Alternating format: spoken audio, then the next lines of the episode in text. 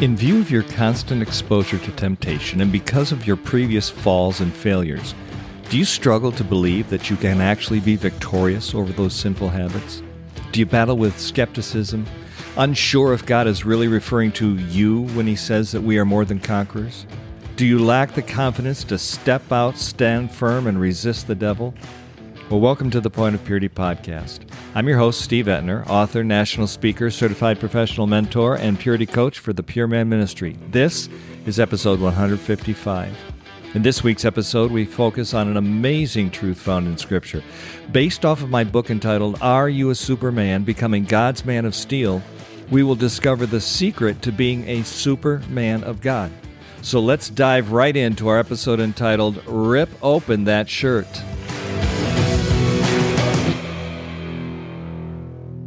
In any Superman movie, there's this inevitable scene. It shows Clark Kent either entering into a phone booth as the mild mannered reporter and stepping out as Superman, or simply removing his glasses and ripping open his shirt to reveal that red S that's emblazoned upon his chest. Either way, when you see that scene unfolding, you know something is about to happen. We're about to see our superhero in action. Well, throughout this mini series, if you've been following along, then we've learned together that as a child of God, you already are a superman. As Teknon Theos, Son of God, you have all the power you need to be a godly man, a man of purity, and a man of integrity. You are already fully equipped to fight the battle and stand victoriously over the fallen enemy. The biggest problem we run into is simply this doubt. Because of your constant exposure to temptation, because of your previous falls and failures, because of your, your, your humanness, you struggle to believe that you can actually be victorious. You battle with skepticism. I mean, let's face it, you're unsure if God is really referring to you when in Romans 8:37 he says we are more than conquerors because it sure doesn't feel like it. You lack the confidence to follow what James 4 7 instructs to submit yourself to God, resist the devil, and watch him flee from you. Well, in this week's episode, we're going to focus on an amazing truth found in Scripture. This truth will help you discover that your fears and your frustrations are actually unfounded and unnecessary. In fact, as we study this truth together, we're going to uncover the secret to being a superman of God. You see, Romans chapter 12, verse 2 says, Do not be conformed to the pattern of this world, but be transformed by the renewal of your mind, that you may discern what is the will of God, what is good and acceptable and perfect. Now, I have a question for you. When you look in the mirror, what do you see? Be honest now. What do you see? Did you ever stop to think that what you're seeing is not really you? Okay, okay. Now, if you want to get technical, when you look in a mirror, you're not seeing you, you're seeing a reflection, but that's not what I'm talking about here. The image that is being reflected in the mirror is not an image of the real you, it's just your body. It's just the, the vehicle, the, the car that God has created for you to travel through life in. It's not the real you. The real you lives inside the body, inside that car. The Apostle Paul calls it our inner being or our inner man in Romans 7:22. It's the part of you that God cares about deeply, so deeply that he paid the ultimate price to save the real you from an eternity in hell. Just read John 3:16 and Romans 5:8. So when God looks at you, my friend, he's not looking at your body. He's looking at your soul. Your heavenly Father, according to 1 Samuel 16 verse 7, sees not as man sees. Man looks on the outward appearance, the Lord looks on the heart. Man looks at your body, your flesh, tends to judge you by external things, your looks, as well as your successes and your failures. But God sees what's inside. He sees your soul. He sees the real you. Your inner being, the inner man, is what matters to God. And He wants the real you to be totally focused on Him. Psalm 51, verse 6. That's when the Holy Spirit strengthens you with His power to be the Superman of God you're supposed to be, Ephesians 3:16. The problem we struggle with on a daily basis is our sinful flesh, our humanness.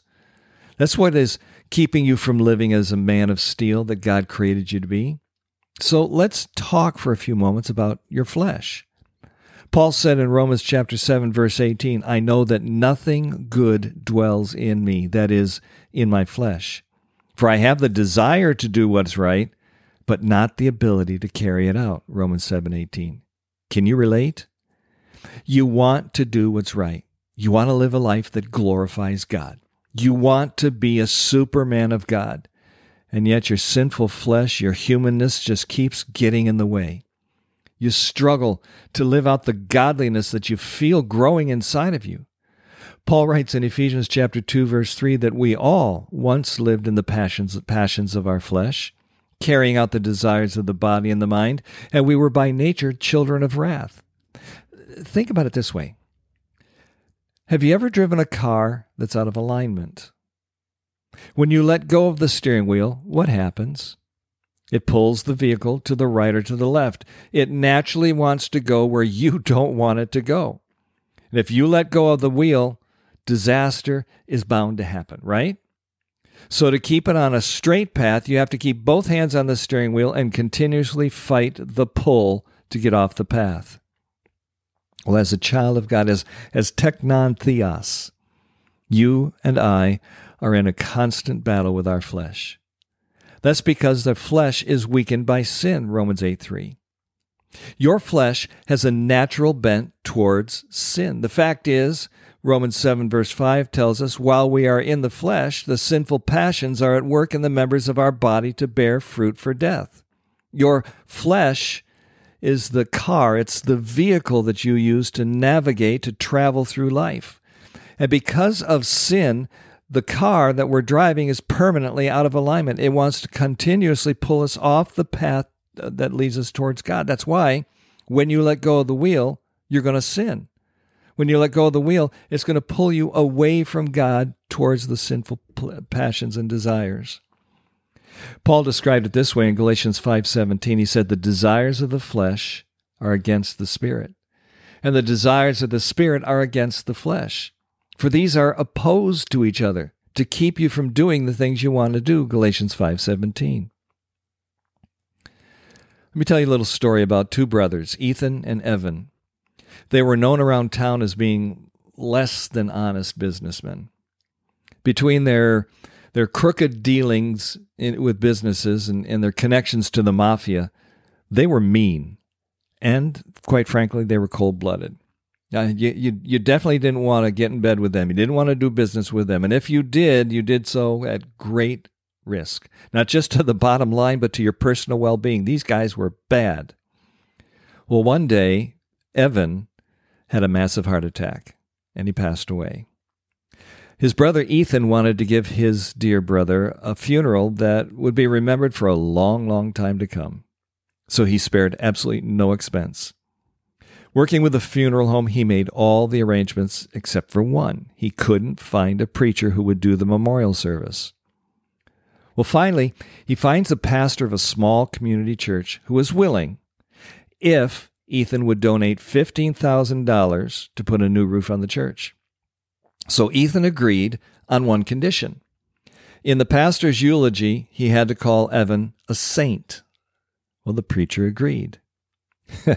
Curiosity got the better of the town, and everybody showed up for the funeral service. As the music stopped, the preacher stood.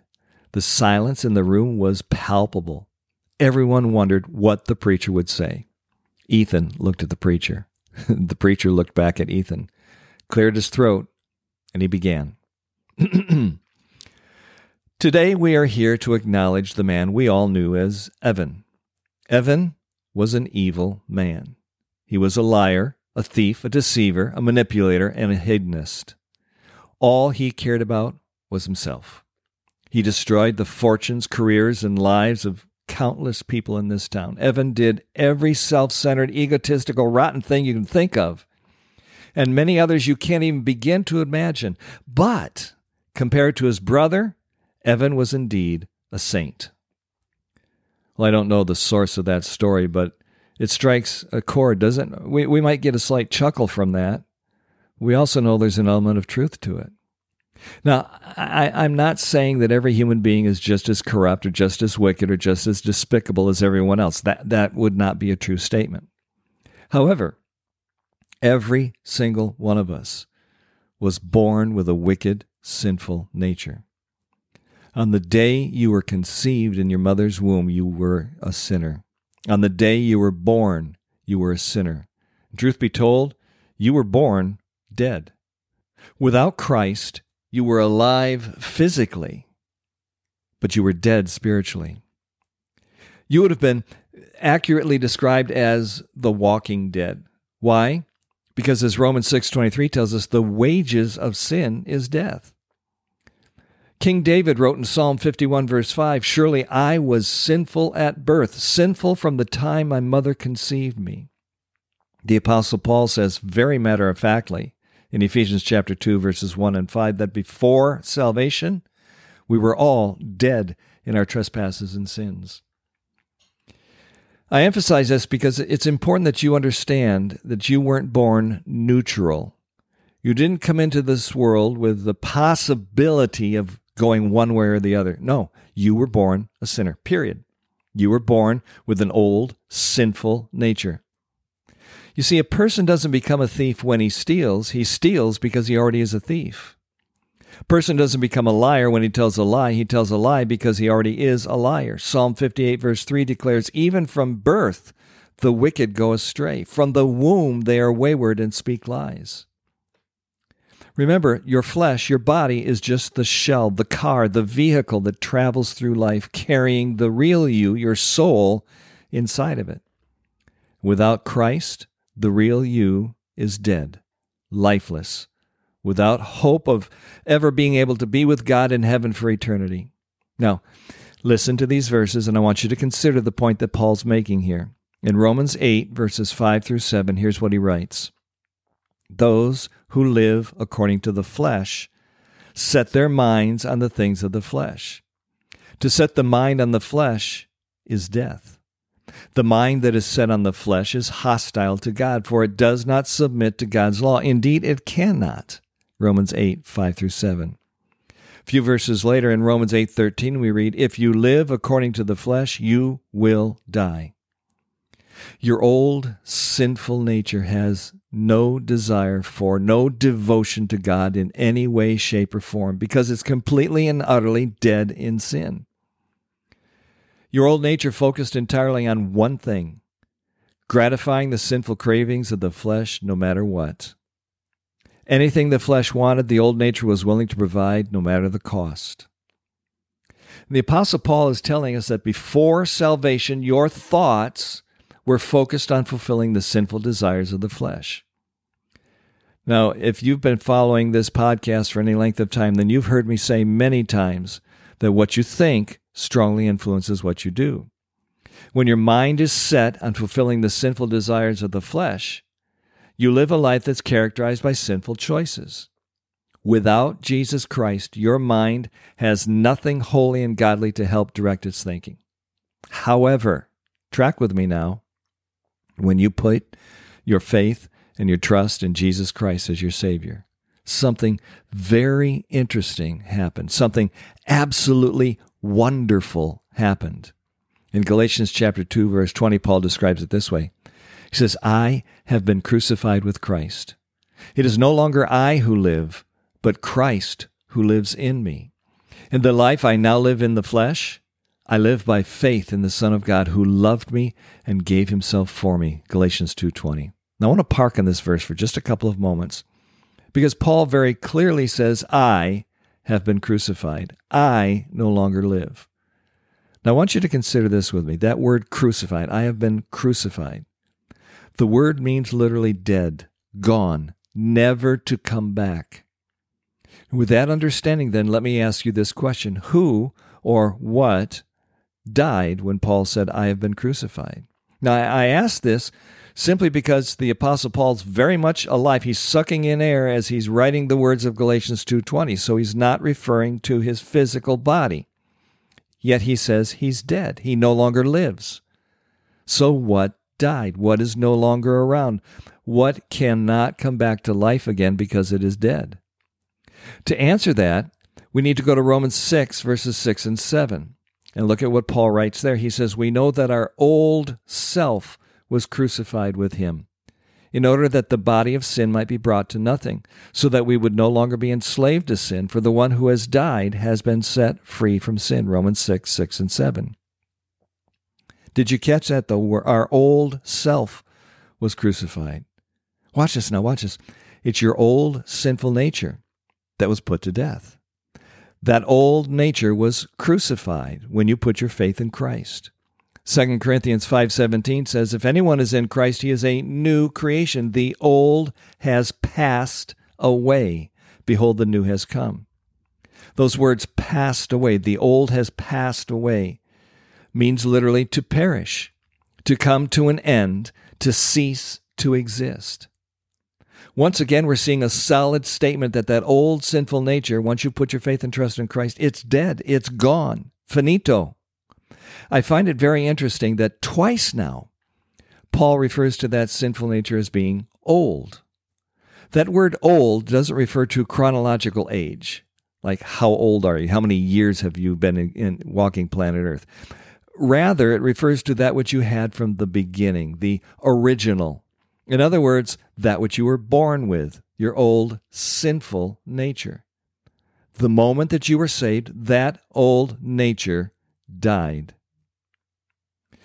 But Steve, you say, I still sin. Yeah, yeah, you do. And so do I. However, as a born again believer, you are not sinning because you still have an old sinful nature. You are sinning because you still live in a sinful body, Galatians 5:16. Okay. So after that old sinful nature was crucified, what then? What happens after that? Well, Paul answers it and he says, If anyone is in Christ, he is a new creation. Another way of putting it is this you have been born again.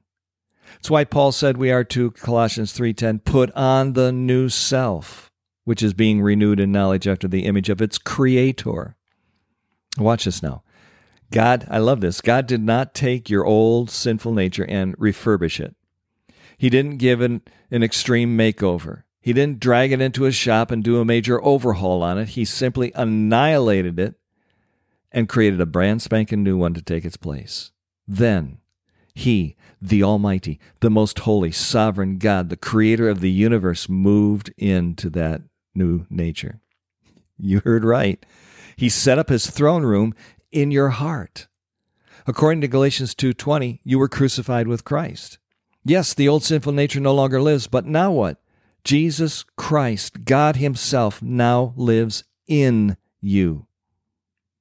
In Romans chapter 8, verses 9 and 10, it says, You, however, are not in the flesh, but in the Spirit, if in fact the Spirit of God dwells in you.